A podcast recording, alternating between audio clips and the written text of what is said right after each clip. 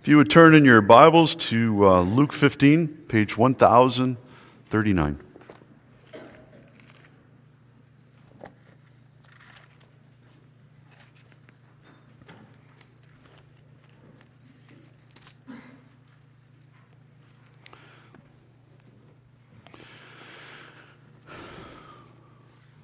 Luke 15. Start at verse 1.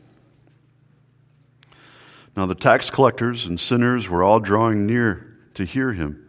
And the Pharisees and the scribes grumbled, saying, This man receives sinners and eats with them. So he told them this parable What man of you, having a hundred sheep, if he has lost one of them, does not leave the ninety nine in the open country and go after the one that is lost until he finds it? And when he has found it, he lays it on his shoulders, rejoicing. And when he comes home, he calls together his friends and his neighbors, saying to them, Rejoice with me, for I have found my sheep that was lost. Just so I tell you, there will be more joy in heaven over one sinner who repents than over 99 righteous persons who need no repentance. Billy Graham tells a story about a, an old bag lady that was saved during one of his uh, crusades. At the end of the service, as was the practice of Billy Graham, he instructed all the new believers to find a local church that they might become part of, that they might attend. The woman, not knowing really where to go or not really knowing anything about churches, picked the church that was down the street from her. A huge, imposing stone building that apparently contained all the who's who's of the city. When the woman entered the church, she was overwhelmed by the beauty of the entire church, but especially as she, all the artwork in the, in the foyer and in the sanctuary. And she was also just amazed at the sound of the organ and, and the choir that, that sang up front. When the pastor began preaching, he spoke with such elegance. She thought, if only all her friends were there, he would have inspired every one of them. She was over, so overcome with excitement and emotion that at one point during the sermon, the old woman said quite loudly, Praise you, Jesus. But immediately after she said that, one of the deacons of the church approached her and asked her if she would follow him into the foyer. The woman, embarrassed, explained she had just found the Lord and was new to church, and actually, this was the first church she had ever attended. The old crusty deacon simply replied, Well, madam, you didn't find him here. Ow. What do you think was going on in that deacon's mind? Well, I'm sure he was glad that this woman was there in church. Yet, in his mind, the comfort of the rest of the congregation, it was more important than just the feelings of this one woman. And when he saw her actions disrupting the larger group, in his mind, this woman had to go.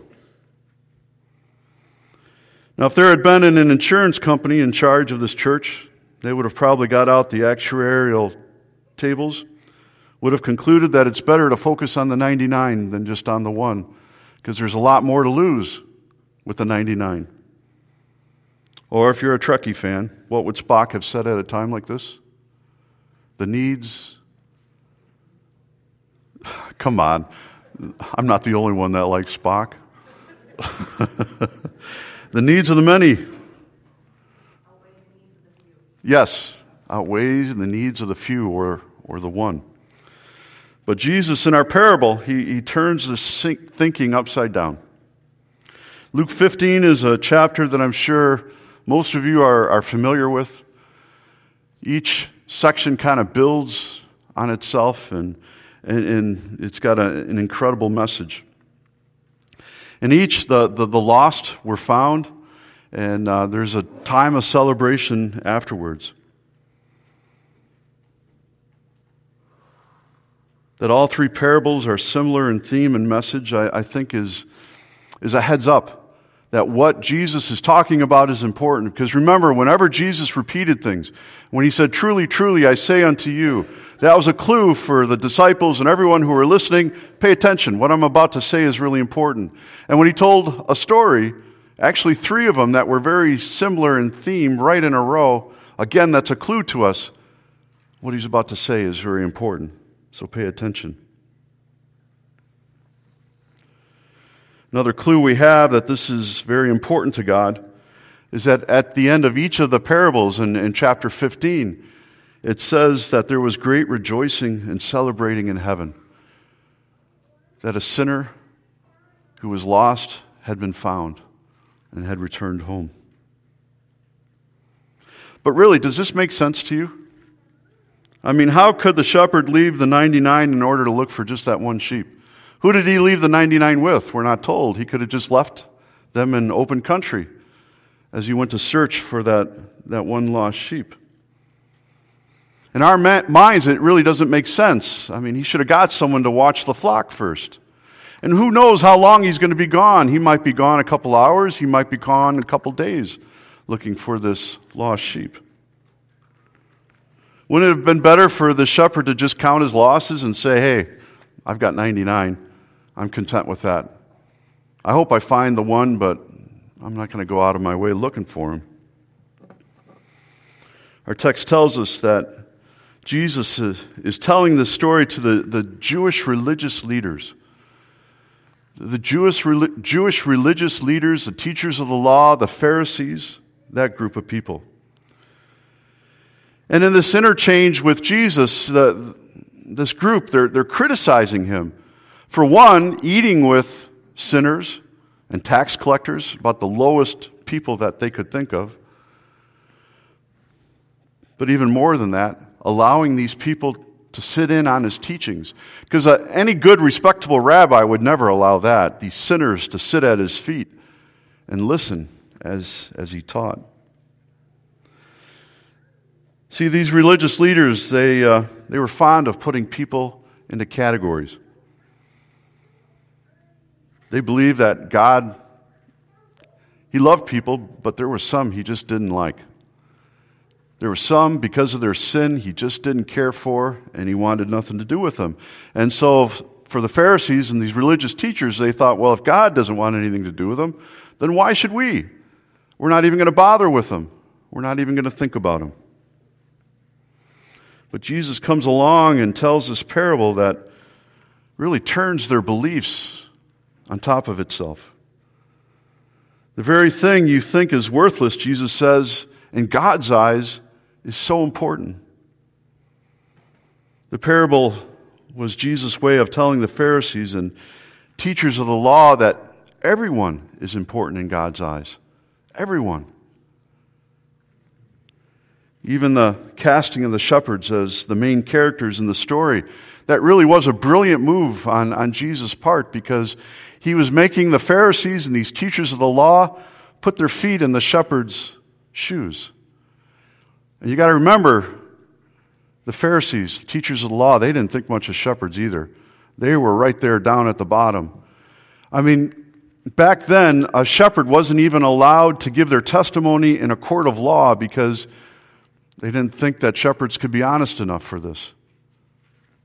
It just goes to show you the low opinion that they had of, of shepherds. And, and suddenly Jesus puts these, this group of, of teachers in the shoes of shepherds.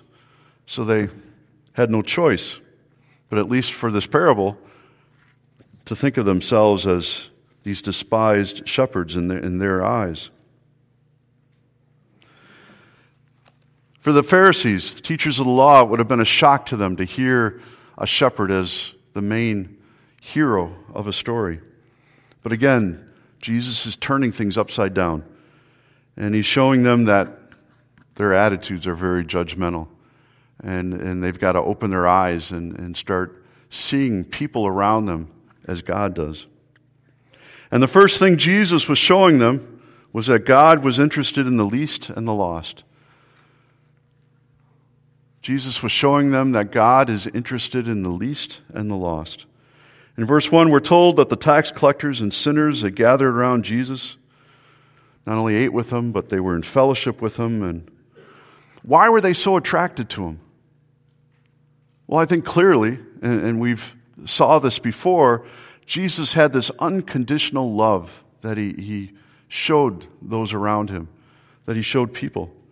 He showed them that each of them were precious in God's eyes, and he took the time to spend with them.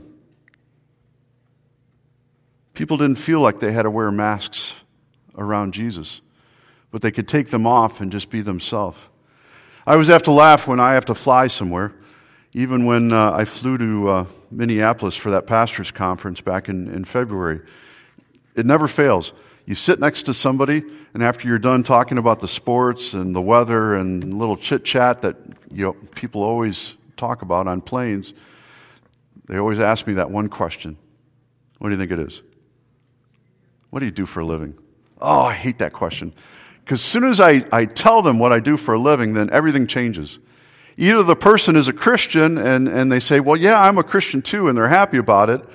Or all of a sudden they sit up really straight in their seats and, you know, they adjust themselves and they go, Yeah, you know, I, I live a pretty good life. I, I do a lot. You know, I do a lot of volunteering in, in my neighborhood. And all of a sudden they, they start trying to get me to believe how good they are. I didn't say anything to them. I, I never doubted them for one minute. But suddenly, because they were sitting next to a pastor, it's like they feel like they got to put this mask on and try to impress me. Where does that come from?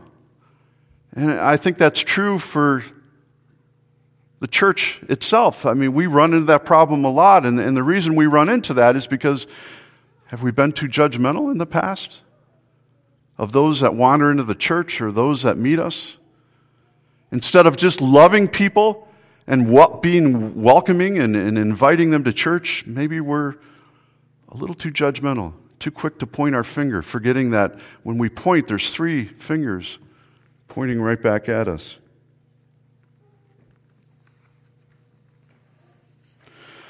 I think this is a common reaction to Christians. They think Christianity is for the good people. For the good people. And I think Christians, after a while, start thinking, well, yeah, that's the reason God saved us, is because, yeah, we really are a little bit better than those around us. But as soon as we say that, we forget we're all sinners. We're all sitting in the same boat. We need a Savior. We need someone to rescue us, which is what Christ did. So let me pose a question to you. Are you welcoming of the lost around you? Are you welcoming of the lost around you? Would anyone ever accuse you of welcoming sinners and eating with them like they did to Jesus? Would they accuse you of that? What if someone came to our church who you knew was a drunk and verbally abused their wife? Could you love them? Would you talk to them after church? What if somebody came to church and their hair was pink and purple? Would you talk to them afterwards? Would you invite them home for lunch? Or what if somebody was sitting here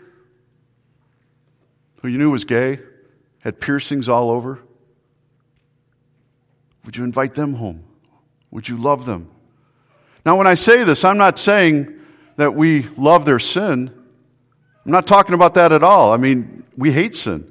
God hates sin, period. But would you love the person like Jesus loves them? Would you welcome them and let them know that they too have a place here in our midst?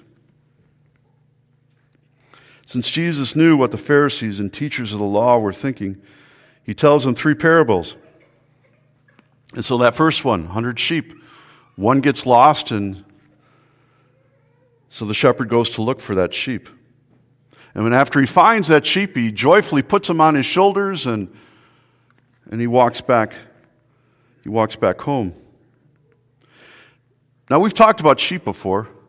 I'm sure I could get Tim to come up here, maybe some of you others, and, and you could give a testimonial about sheep. They're, stinky. They're, they're not real bright. You know, we, we read those words that the shepherd held him across his shoulders. And, and think about that. I mean, this sheep could have been dirty, it could have been full of cockleburs, it might have had a bunch of bugs, it could have had ticks. And yet he lovingly puts it across his neck, over his shoulders, and he carries it. How long did he carry it? Well, if it was just an hour or two, that would have been great, but he could have been walking all day. And so to have that smelly sheep on your shoulders must have worn him out. And yet he lovingly, he joyfully did it because he loved his sheep. He cared for them.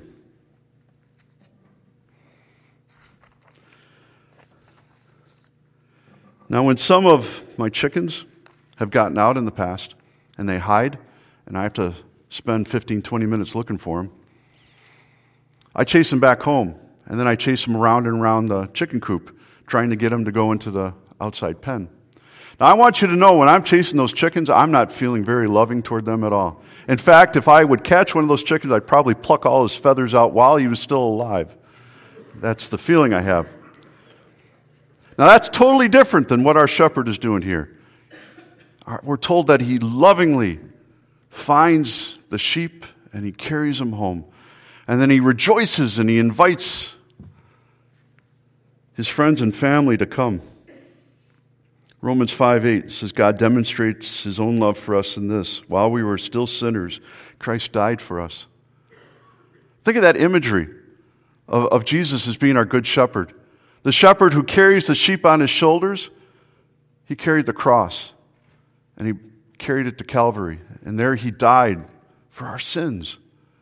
Out of his love for you and me, he, he was willing to put us first before himself, before his needs, before his wants, his desires. Out of his love for you and me, just like a shepherd would carry that sheep. What, what have we done to deserve it? What did that sheep do to deserve it? Nothing.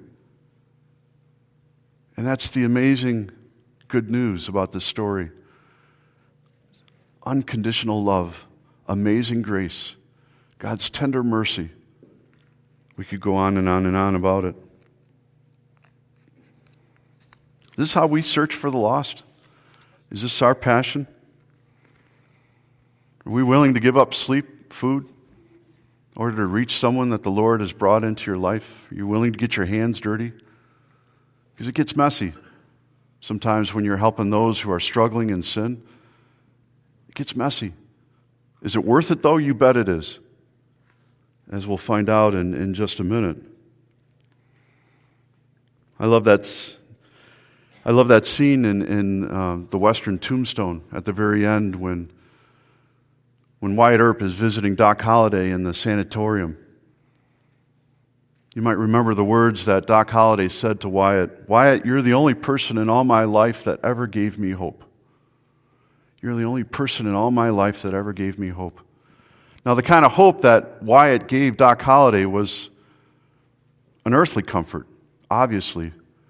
But think if we were willing to do that as God's children and offered that eternal hope and comfort to those around us, to the Lord, to those the Lord has brought into your life. They're there for a reason. It's not by chance. Nothing happens by chance. And so that you meet certain people, it's for a reason. What does God have planned? What does He want you to do? Do you love that person enough to be willing to tell them about Jesus? Enough to point their eyes home. It's like the Samaritan woman, despised, rejected by the Jews because she was a Samaritan, she was a woman, and yet Jesus loved her and showed her that she was important, that she was valued in God's eyes. And because of this, we're told that she found salvation that day. And not only her, but she went back into her village and started telling everyone. And so much of the village became saved. What made that possible? Because Jesus loved that woman. And that's what God calls us to do. The results, that's up to Jesus. He's going to save who he saves, but we've got to be faithful in, in offering that salvation to those around us. Because we are the mouth, the hands and feet, the voice of God. And then, secondly, God rejoices that the least and the lost are found. We see that over and over in this chapter. We only read the first parable, but again, that theme happens over and over. There was great rejoicing in heaven among the angels. There's great rejoicing in heaven. What are the angels reflecting? They're reflecting the joy of God, our Heavenly Father. That's the joy they're reflecting, is, is that our joy as well? You know, this past week I lost my cell phone. I got home and I start looking for it, and I've got a lot of important numbers and names on my cell phone. And so I started looking for it. I, I went through the house, I couldn't find it. I just come back from breakfast at the restaurant, so I went back to the restaurant, it wasn't there. Came back home, and it's like, Lord, where is my phone? I mean, there's not, there wasn't a whole lot of places that I had gone to in, since I had gotten up.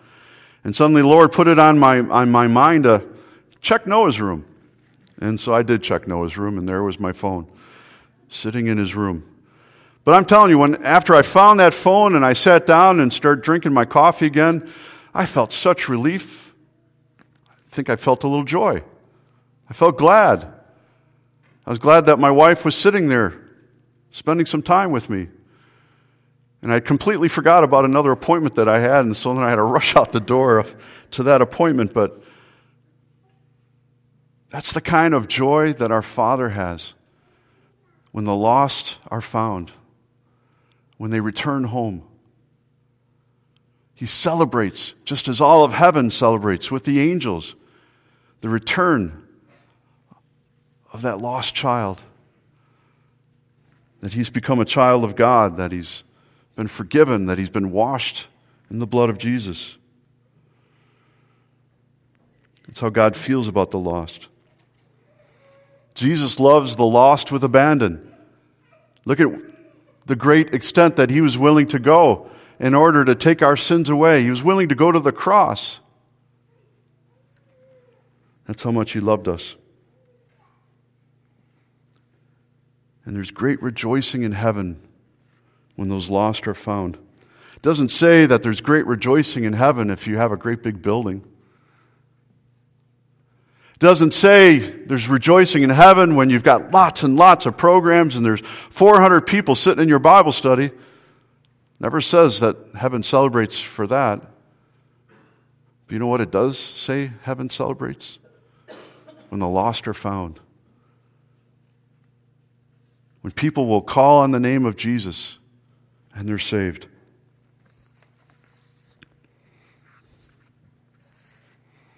What is in life that really gets you excited? What would give you the greatest joy imaginable? What would it take for you to grin and jump around and dance and shout, hee haw? I don't think I've ever done that, but hee haw. if you want true lasting joy, we need to celebrate what heaven celebrates, don't we?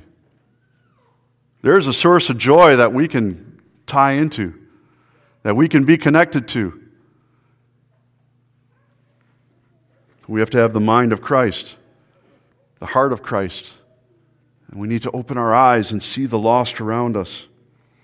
Jesus says in John 4:35, "Open your eyes and look at the fields; they are ripe for harvest." The harvest is plentiful all around us. Open your eyes and see it. But then he says,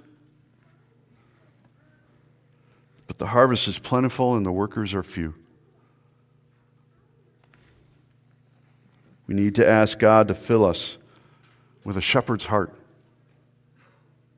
That we might have a desire, just like this shepherd, to go out and find the lost around us. And when we're willing to do that, it's clear. We can share in that joy, that joy that makes heaven erupt and party. We can share in that same joy. And so the next time you find someone hurting and broken and lost, will you treat them like the Pharisees and the teachers, teachers of the law did? Kind of reject them? Or will you celebrate them and love them like Jesus did, like our shepherd? Will you show them how valuable they are in the eyes of God? You know, we get excited about so many things. I know a lot of people have been really excited about basketball, college basketball, Sweet 16, or whatever all that is. I don't watch it. Sorry. I watch football, but I, I, I don't watch basketball. We get excited about a lot of things, and, and, and rightfully so. Gradu- our kids graduating, getting a promotion at work, getting a new house. You fill in the blank. But if you want lasting joy, eternal joy, it's not going to be found here on earth. It's found only in heaven. It's found in the kingdom of God, in the things of God. And if you want to know that joy, an eternal joy, then we need to love the lost around us just as Jesus does. In the coming months, who will accuse you of welcoming sinners and eating with them? Who will accuse you of that? I pray that your accusers will be many and that your joy will overflow. Let's pray. Father in heaven, thank you, Lord, for loving us so much that Jesus, you were willing to go out and find that one lost sheep. You were willing to find us. Thank you, Lord, for not treating us as our sins deserve, but showing us love and compassion and mercy and grace. And Father, that same joy that fills heaven when the lost are found, may that joy fill our hearts and our lives. And so we know if that's going to happen, then we too need to love the lost around us. And so, Lord, open our eyes. May we not sit, especially when we see people in need, people hurting, people who just need your arms of love wrapped around them. Father, may we willing, may we be willing to be your hands and feet and your voice. We ask this in Christ's name. Amen.